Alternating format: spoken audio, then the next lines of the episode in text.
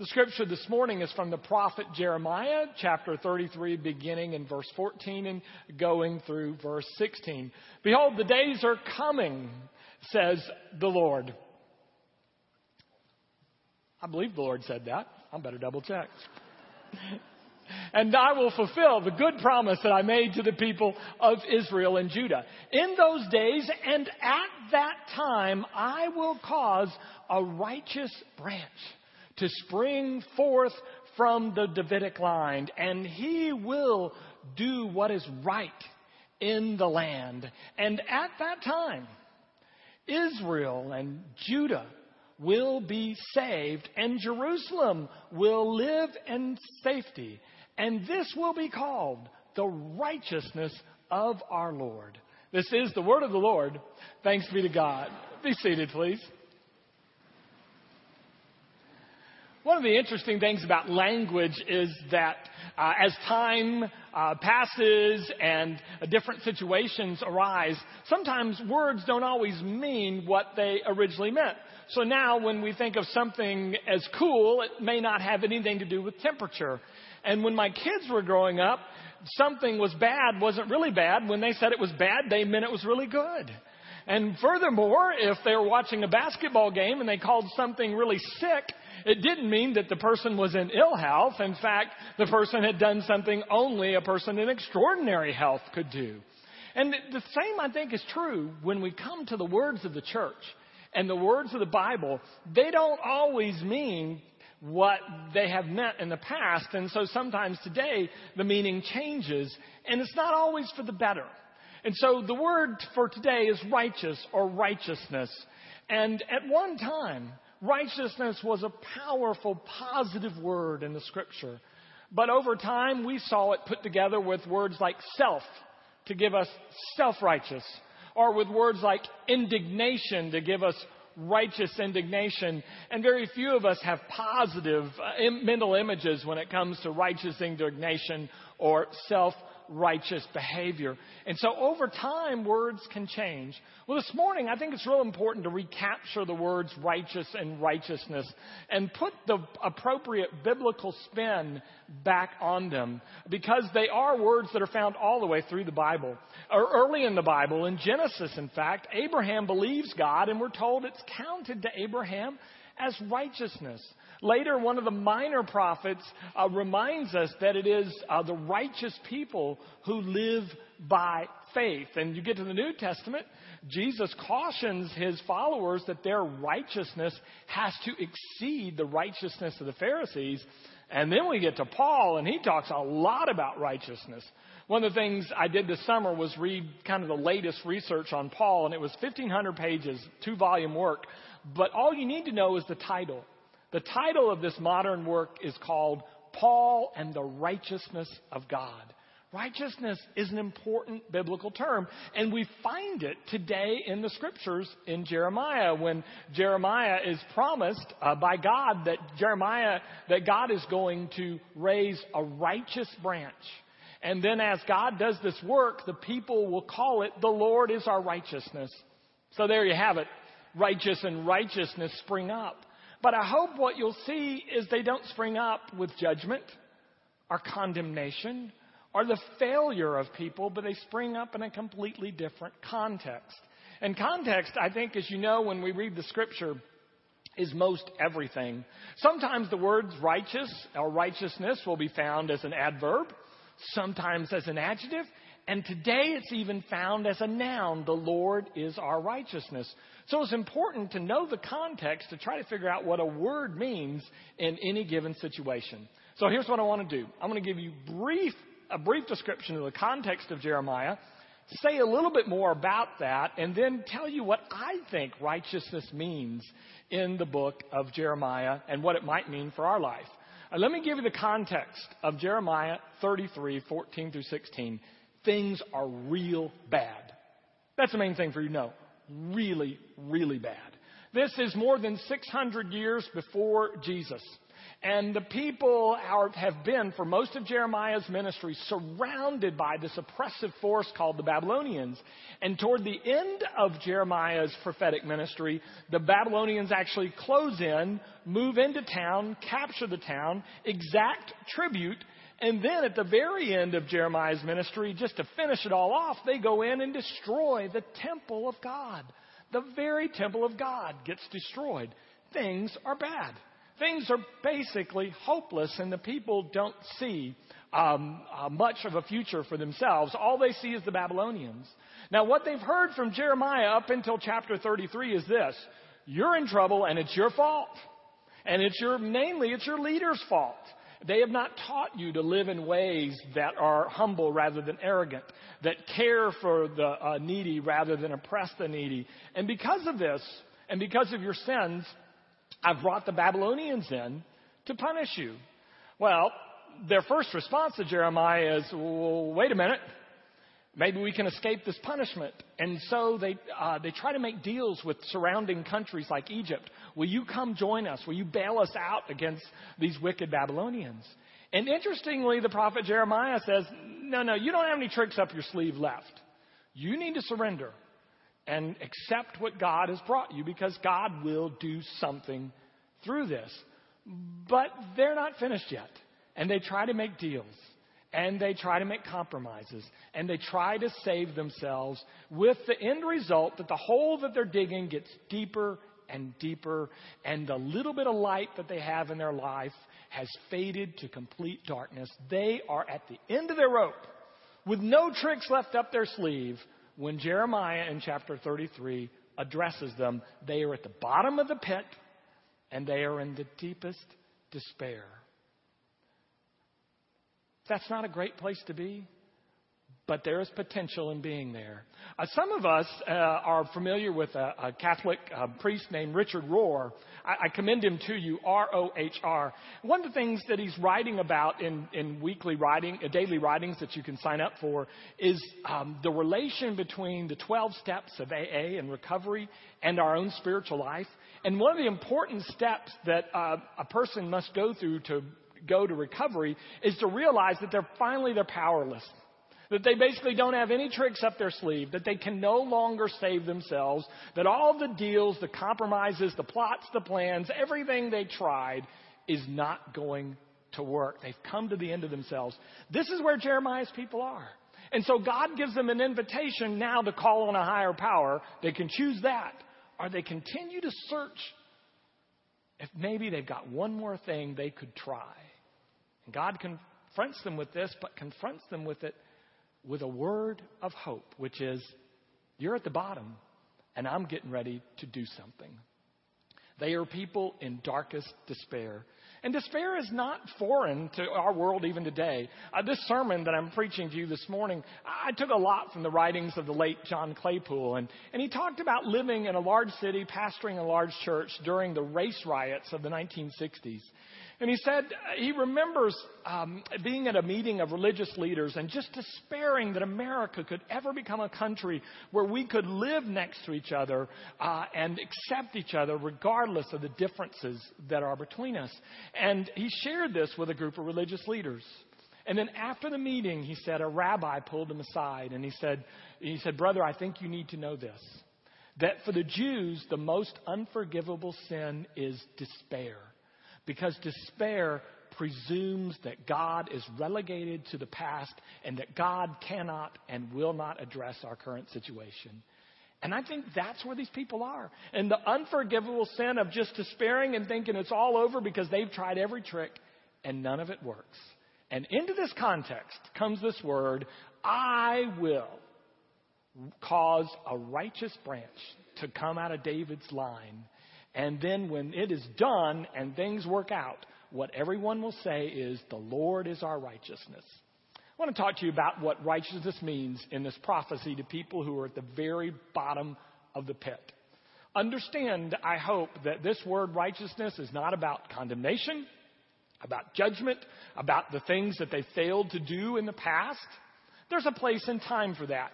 But now is not the place Uh, I mean, the time, and this is not the place. Righteousness is, first of all, in this prophecy, a word of hope. God is saying, I'm going to do something. You've reached the bottom. You're out of tricks, but I'm not. There's something more that I will do. And what God does for them is something they cannot do for themselves, and that's what righteousness is. Basically, as Roger told the children, one biblical definition of righteous is God keeps God prom- God's promises. God says, Look, I made a promise to Israel and Judah that they will survive and that I will do things for them, and now I'm going to keep that promise. Uh, when you think about righteousness, first of all, don't think about what you and I have done wrong. Think about what God has done right. And what God does right is to always keep God's promises to give us hope and to give us future. And when you think of the word righteous, don't think of condemnation. Think instead of light rather than darkness, of hope rather than despair. So the first thing I need you to know is righteousness is, first of all, about what God does. But secondly, and this is very interesting to me, I hope you'll find it so, it's not just about what God does, but how God does it that is so bizarre. Because if you go all the way through the book of Jeremiah, the problem is the kings. Every king that followed after King David, quite frankly, stunk. Well, there are a few exceptions Hezekiah, Josiah, a couple. I mean, we're in, in 300 plus 400 years, a couple. The rest of them were terrible. And they didn't walk the way that they were supposed to walk. They didn't teach their people to care for others. And they are the reason that Judah, Jerusalem, is now in the pits. And so here's what's interesting. You and I are Christians. So for 2,000 years, we've said Jesus is Lord, Jesus is the Messiah, Jesus is the one that they looked forward to to come and save the people. And that is true. But imagine to be the first people who ever heard this prophecy. Here's what God is saying. Remember those people that messed up? Remember those people that are causing you to, be, to go into slavery? Remember those people that screwed up so bad that you don't have enough food to eat and the temple that you built me is, is in the process of being destroyed? Remember those people? I'm going to use them to save you. Those Davidic kings who are so terrible in every way that you can imagine, I'm going to use them to bring about my help. One day there will be a Davidic king who's going to fix every stinking problem. That was bizarre. They've been told now by Jeremiah his whole life that the problem was the kings, and now they're told the solution is the kings. I hope you're beginning to see what I'm saying here. That in God's righteousness, the people who were the problem get the opportunity to be a big part of the solution. That God is what we call the God of the second chance. That even though the Davidic kings have messed it up, God's not finished with them. And in the little town of Bethlehem, in about 600 years, God is going to strike in a major way through those kings. Uh, when I think about the resurrection, I think it's similar to Advent in that it's a story of a God who makes promises about life and life eternal and then keeps them. But think about one of the key players in the uh, resurrection story. Jesus raises from, uh, is risen from the dead, and he, some women find him. And the very first thing he says to them is, I want you to go and tell Peter that I'm going before him and I will meet him in Galilee. Do you remember Peter? How many times did he deny Jesus? Three, right? We all know that. We learned it in Sunday school. He is a three time offender. He has the three feet, the trifecta of faithlessness. And what are the angels told? Or what are the angels, uh, rather, the women told by Jesus? Is, I'm starting with him. Not to get even with him, but to use him. The, the solution I'm bringing to the world, I'm going to start with Peter. The one who was the problem becomes the solution. It's an amazing thing that God does is God is always willing to give us that second chance. And the Messiah himself is a beautiful second chance story. Now, what does that mean for us? Here's a couple thoughts. It means, first of all, that your past does not have to be your present. That just because I have messed up in the past, that I have failed in the past, that I've been a problem in the past, it does not mean that I'm doomed to always be the problem. A change can, in fact, through God, happen in me that I can become a part of the solution whatever it is that I've said that I shouldn't have said, did that I shouldn't have done, or left undone what I should have done, does not disqualify me or doom me to an endless cycle of defeat. I may have run out of tricks. I may have sowed my own, uh, the seeds of my own destruction. But God comes in and says, We're going to give this another shot. Your past does not have to be your present. No matter what choices you've made, the present can be new, it can be different. And when that happens, that's the righteousness of God to come in and keep promises and to do it with the very people who caused the problem in the first place. Uh, now, so it's important to know that you have this open future. And let me tell you just briefly how it works. Uh, there's a story about a man that was in deep despair and he went to his counselor and he was getting nowhere, not making any progress, still in, in, in a very dark place, uh, a place without hope. And so his counselor did something very interesting back in those days, which is about 40 years ago this happened. He, with permission of the clients, played tape recorded parts of tape recorded counseling sessions and he gave, he gave this client an opportunity to listen to six of them three from people who could not and would not climb out of despair, and three who climbed out of despair. And he made the client listen to these tapes very carefully, and the client figured it out. What the client noticed was on the three that never recovered from despair, the phrase they used over and over and over was these two words if only. If only. I hadn't said that. If only I hadn't made that change. If only I hadn't gotten in the car that day. If only I hadn't answered that phone. If it was always about the past, if only. Three other tapes were played of people who began by God's grace to move out of despair. And you heard two words over and over, but they weren't if only. Interestingly, the two words were next time. Next time. I did this. This happened. But next time, I will do this. I did this. I said something I shouldn't have said, but next time, I won't. I, I omitted this. I should have done this for this person. I didn't do it, but next time, I will. And the people that moved from despair to hope had a focus not on the past, but on the future. And they intuited that even though they had been a cause of their own problem, with God's help, they could be a part of their own solution. And when that happens, that's righteousness. When God keeps God's promises through the very people who broke their promise, that's righteousness.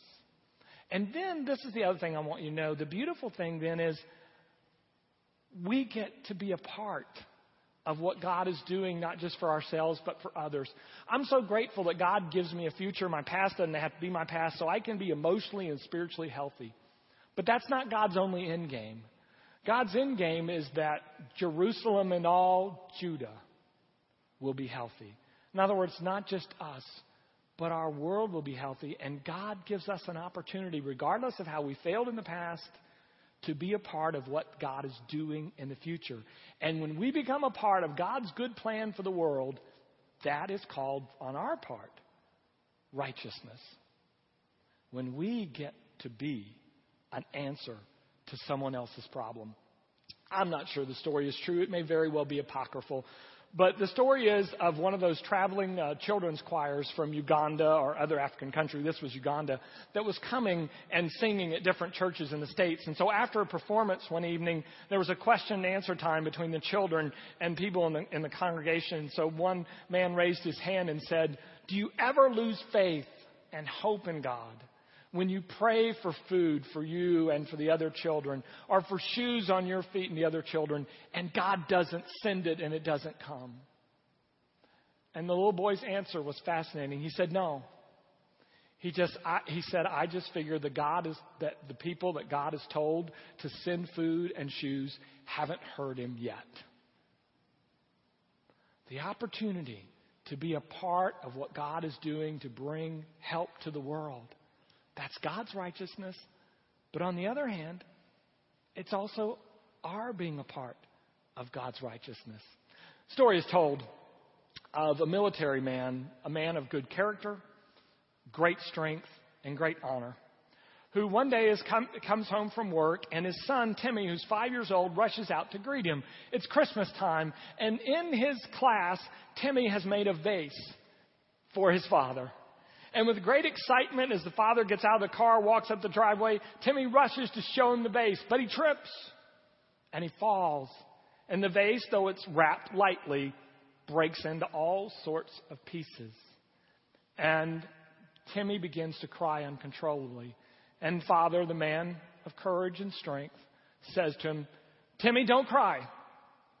Don't cry, Timmy. It doesn't matter. It doesn't make any difference. Don't cry. Fortunately, mother's a little wiser than father about these sorts of things. She gets down on her hands and knees in the driveway and she says to Timmy as she starts to pick up the pieces, she says, It does matter. It does make a difference when something valuable or beautiful is broken. Now, help me pick up these pieces. Let's see what we can make. And let's see if we can make something beautiful with what is left.